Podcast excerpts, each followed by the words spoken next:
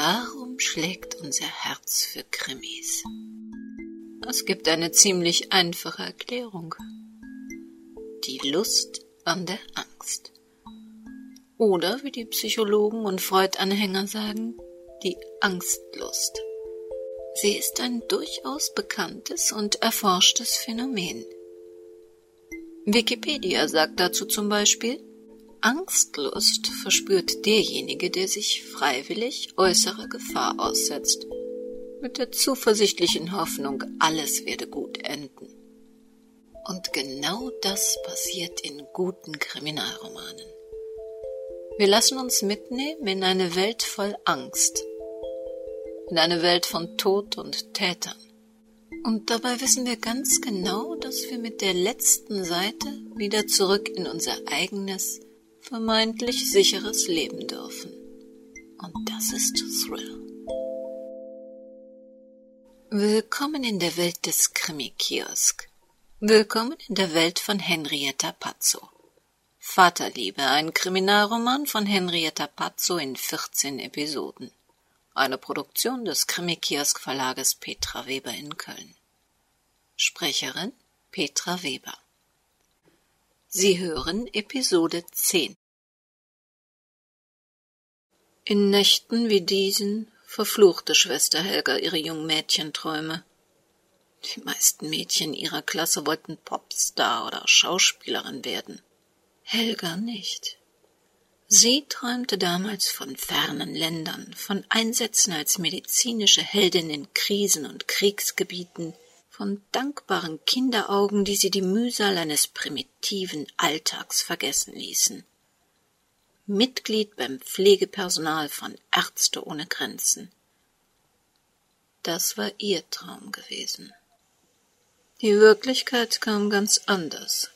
Seit ihrer Ausbildung hockte sie in der Kinderabteilung dieses Provinzkrankenhauses. Zwei ungewollte Schwangerschaften und eine überstürzt eingegangene Ehe hatten sie an ein Leben in dieser Stadt gefesselt. Verheiratete Heldinnen mit Kindern brauchte die medizinisch unterversorgte Welt nicht. Der Nachtdienst half, die Schulden für das kleine Haus mit Grundstück etwas schneller abzuzahlen, und so bekam sie wenigstens ihre Kinder tagsüber zu sehen. Alles in allem war ihr Leben gar nicht so schlecht.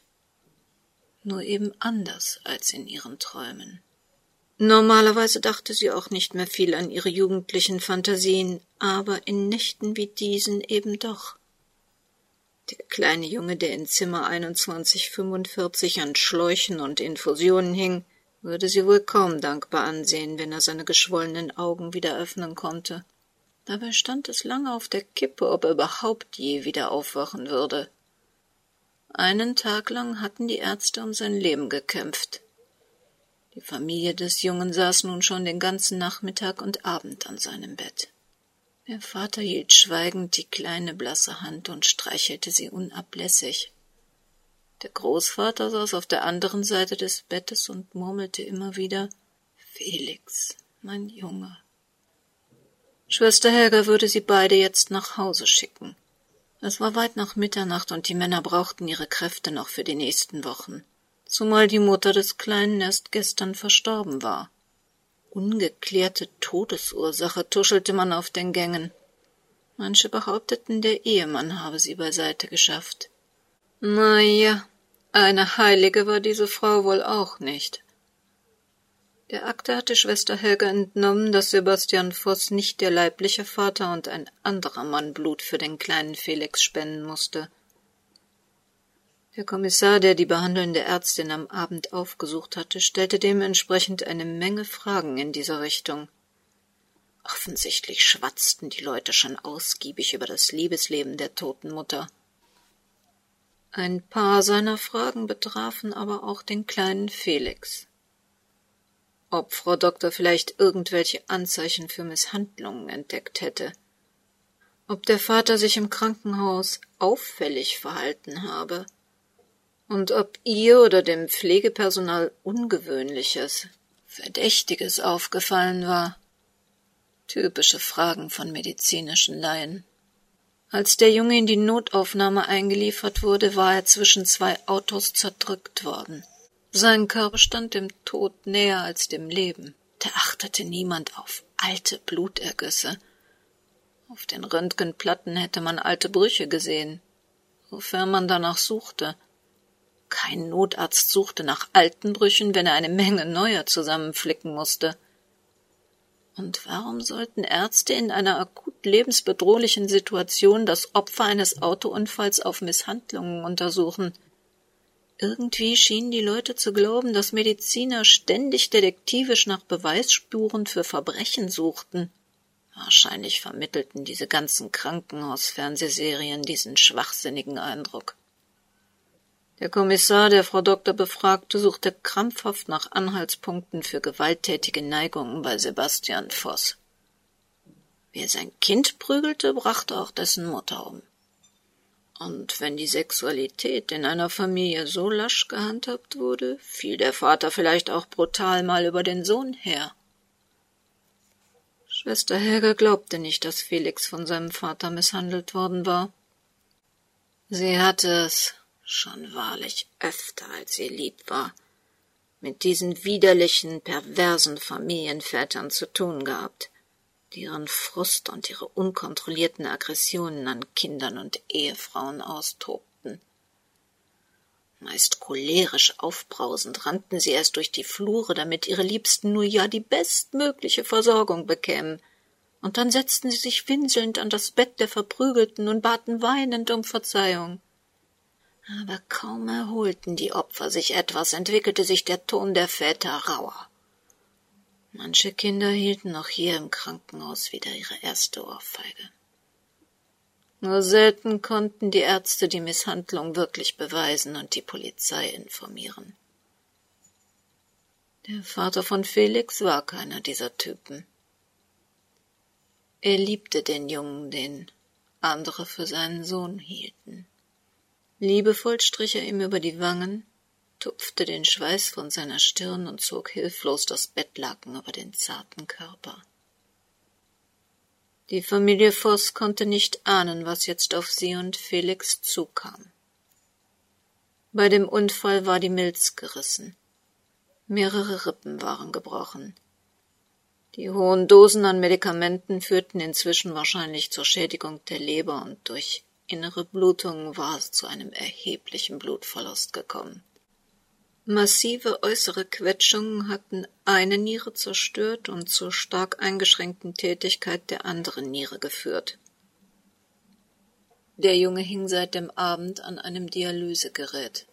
Die behandelnde Ärztin hatte versucht, dem Vater das Ausmaß der Unfallfolgen möglichst schonend beizubringen. Natürlich erwähnte sie auch die Möglichkeit einer Nierentransplantation, sofern sich ein geeignetes Spenderorgan finden ließe. Letztlich brachte sie es aber doch nicht über das Herz, den Familienangehörigen die ganze traurige Wahrheit mitzuteilen.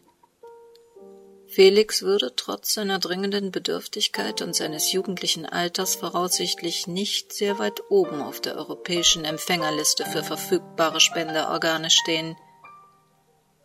Die Gründe dafür hob Frau Doktor sich für das nächste unangenehme Gespräch auf. Erwartungsgemäß war alles dunkel, als Barbara nach Hause kam. Jan lag im Bett und schlief. Leise zog sie sich aus, verschwand im Bad und krabbelte neben Jan unter die Bettdecke. Ihr Herz pochte und die Aufregung des Tages hinderte sie am Einschlafen. Schläfst du schon? Ja, murmelte Jan kurz und unfreundlich. Entschuldige, Schlaf weiter. Ah, zu spät. Jetzt bin ich wach. Beide wälzten sich zu verschiedenen Seiten des Bettes. Barbara versuchte krampfhaft, sich abzulenken. Ihr fiel einfach kein neutraler Gedanke ein. Jan? Woran denkst du gerade? An unser neues Sofa. Barbara setzte sich auf. Wir haben ein neues Sofa? Die Tatsache, dass du es ernsthaft in Betracht ziehst, ein paar Meter von hier entfernt, hinter dieser Wand, könnte ein neues Sofa stehen, das du noch nie gesehen hast, beweist, dass du in letzter Zeit zu wenig zu Hause warst. Ich denke über das Sofa nach, das wir kaufen werden, sobald du mit deiner Mörderverteidigung fertig bist. Unser jetziges ist vollkommen durchgesessen. Und diesmal will ich eins mit vielen Kissen zum Knuddeln. Dann fehlst du mir vielleicht abends nicht mehr so. Mach es mir doch nicht so schwer. Mir macht das auch keinen Spaß. Hast du inzwischen wenigstens ein mögliches Motiv für den jungen Voss? Ich meine, hatte der überhaupt einen Grund, seine Frau umzubringen? Keine Ahnung. Beide schwiegen in die Dunkelheit. Hat dein Vater dich früher angefasst? durchbrach Barbara die Stille. Diesmal setzte Jan sich auf. Hä? W was meinst du? Früher, als du noch ein kleiner Junge warst, hat dein Vater dich manchmal angefasst? Dich gestreichelt? Na klar. Nach jedem Fußballspiel mussten meine Knie behandelt werden. Mein Vater säuberte die verklebten Wunden, blies auf die gereinigten Stellen, klebte ein Pflaster drauf und streichelte die Beulen und Blessuren. Wenn ich etwas besonders gut gemacht habe, dann gab's auch schon mal einen Schulterklaps oder er strich mir durchs Haar. Wenn ich traurig war, nahm er mich in den Arm und streichelte mich. Naja, es waren keine großen Gesten, mehr so leise Berührungen, aber ich erinnere mich gerne daran. Warum fragst du? Bei uns zu Hause gab es das nicht. Meine Mutter und mein Vater berührten sich nicht und beide berührten mich kaum. Nicht so wie bei euch? Na ja, Mutter war auch eher sparsam mit ihren Liebesbeweisen. Aber wenn ich mich recht erinnere, mein Vater konnte sehr liebevoll sein. Äh, was hat das mit dem Mord an Verena Voss zu tun? Nichts. Ich grübele nur über den vergangenen Tag nach, hauptsächlich über Vater-Sohn-Beziehungen im Allgemeinen. Plötzlich setzte sich auch Barbara wieder auf. Hat dein Widerstand gegen den Umzug deiner Mutter etwas mit deinem Vater zu tun? Ian schwieg. Wenn du nichts sagst, heißt das ja?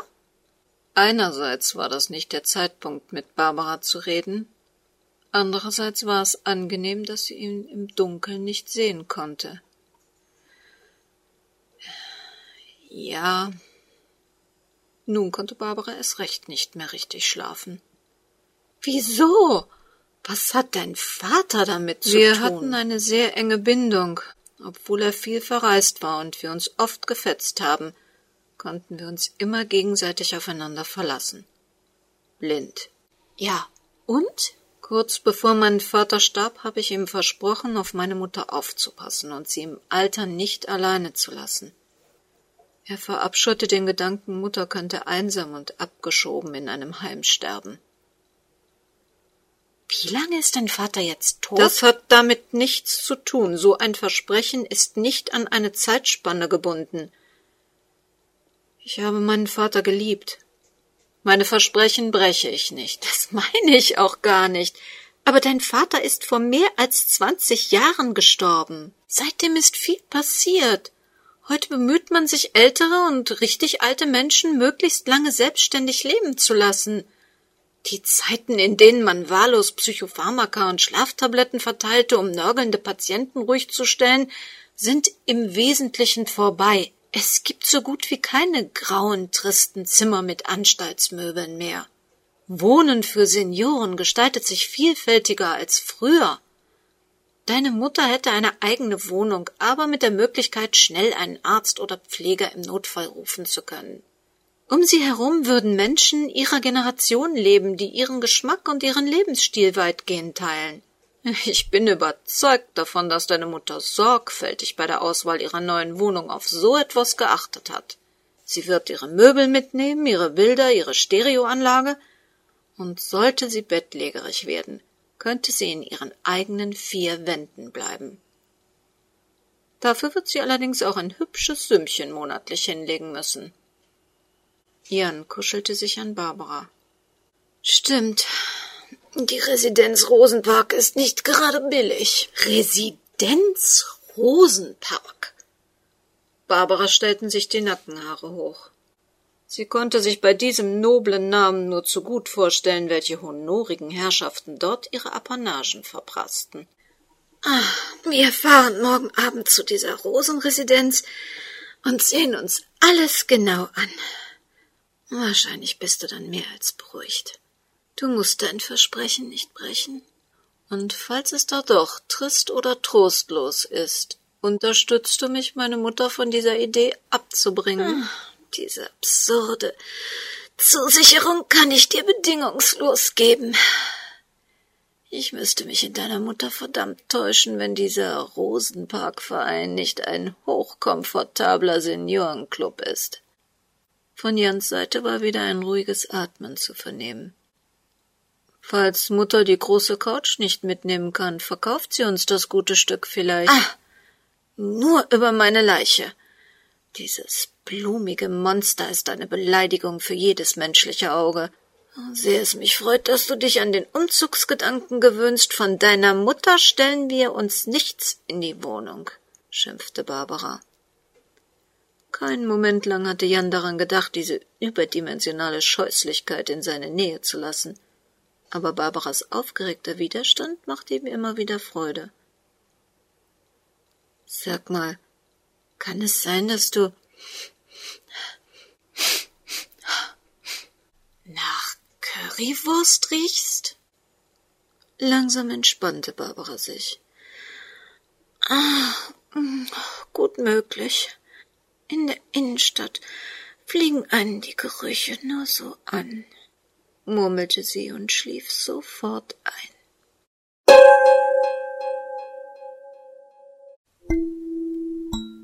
Tja, und was wird jetzt aus dem kleinen Felix? Und aus seinem Vater? Wird er ins Gefängnis müssen? Schon nächsten Donnerstag werden wir in der Sache weiter sein. Und bis dahin kommen Sie mal unter www.krimikiosk.de bei uns vorbei. So könnte zum Beispiel unser Blog für Sie interessant sein, wo wir über Krimis und Krimi-Hörspiele informieren. Neben Kino- und Fernsehtipps finden Sie dort Hintergrundinformationen zum Krimi-Kiosk, zu Krimi-Autoren und alles rund ums Thema Mord und Totschlag. Das Impressum zu dieser Sendung des Krimi-Kiosk-Verlages Petra Weber in Köln finden Sie dort natürlich auch. Und Hinweise auf die in diesem Podcast verwendeten Musikstücke von EMA bzw. www.tonpumpe.de. Also einfach mal vorbeikommen und gerne auch eine Nachricht hinterlassen. Dann bis zur nächsten Folge. Ach ja, passen Sie gut auf sich auf. Das Leben kann so kurz sein.